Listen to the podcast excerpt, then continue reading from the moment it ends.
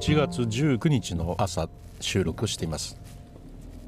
えもう Notionにちょっとハマりまくってしまいました。で私の界隈の方々はもうすでに1年前にみんな話題にされていてもうすでに旬が過ぎてしまって1年ぐらい経ってるようなそのような Notionですけどもまだあの動画を見ると去年ずっといろんな人たちがですね動画を投稿し続けてまして需要はずっとあり続けてるんだなと思いますし私たちのですねあの Vlog 界のバックスペース FM というところで一時期パーソナリティをされていた大西ゆかさんがつい数日前に「毎日 Notion」という動画の配信を始めたというそういうこともあって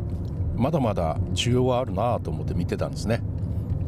で何かのきっかけで始めたんですけど、まあ、それからね毎日あのいろいろとこうね動画配信で学びをまとめているというところです。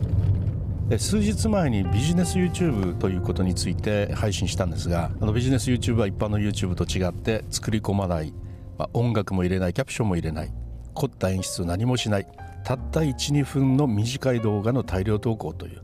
そしてタイトルには徹底的にキーワードの選定をしてそして確実に上位表示ができるタイトルをつけていくという。それで大きく売り上げを伸ばしている中小企業がたくさんいるというそのようなことを紹介されている本を読んでいると。そして自分も始めているんだというような話をしていました。この Notionの勉強日記もその手法でやっています。以前はですねあの何か操作の仕方なんかをキャプチャーするときに、まあ、こまめに取っといてそれを時間がある時に全部まとめてキャプション入れたり説明入れたりかなり作り込んで出していたので、まあ、それだけでも疲れてしまいましたね。全部で1時間近くになるものをずっと切り詰めて短くしていかなきゃいけなかったりとか、まあ、それに一つ一つキャプション入れていかなかったりとかね。それだけでもうできなくなってしまったものが実はいくつもあるんですね、まあ、そういうこともありましたし、まあ、しかし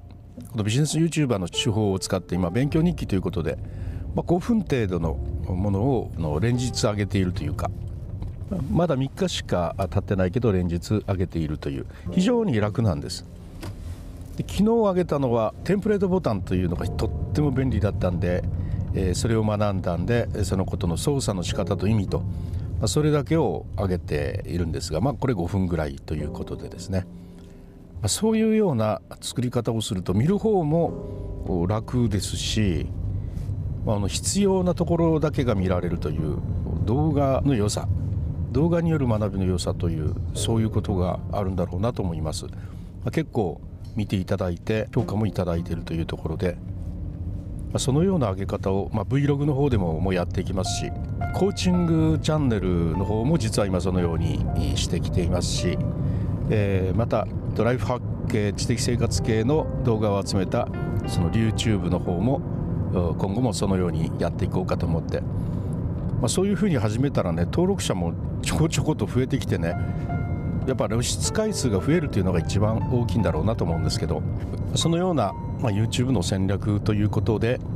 まあ、攻略していく楽しさっていうのはねありますね、まあ、何でも発展途上というのは楽しいですね。ワクワクしますね。必死になってレベルを上げてそして自分の目標でとりあえず1000人登録っていうのを達成して目指したいというそしてレベル1になってで次のレベル2になっていってというような、まあ、一昔前に僕たちが夢中になったロールプレイングゲームの実際のやつを試しているかのような楽しさがあります人生も本来そうでありたいですね余裕を持ってあれこれ試しながら一つ一つレベルを上げて人生の目標に向かって進んでいくという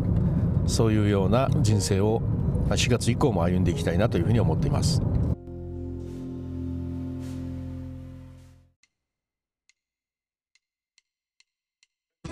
はいいかがだったでしょうか？最後は人生の話まで あの、ね、言ってしまいましたけれども何かを始めてそれを上達させていくっていうことほどワクワクすることはないですね。ワクワクすることを日常の中にたくさん入れていきたいというふうに思います。それではまたリュウスタイルでした。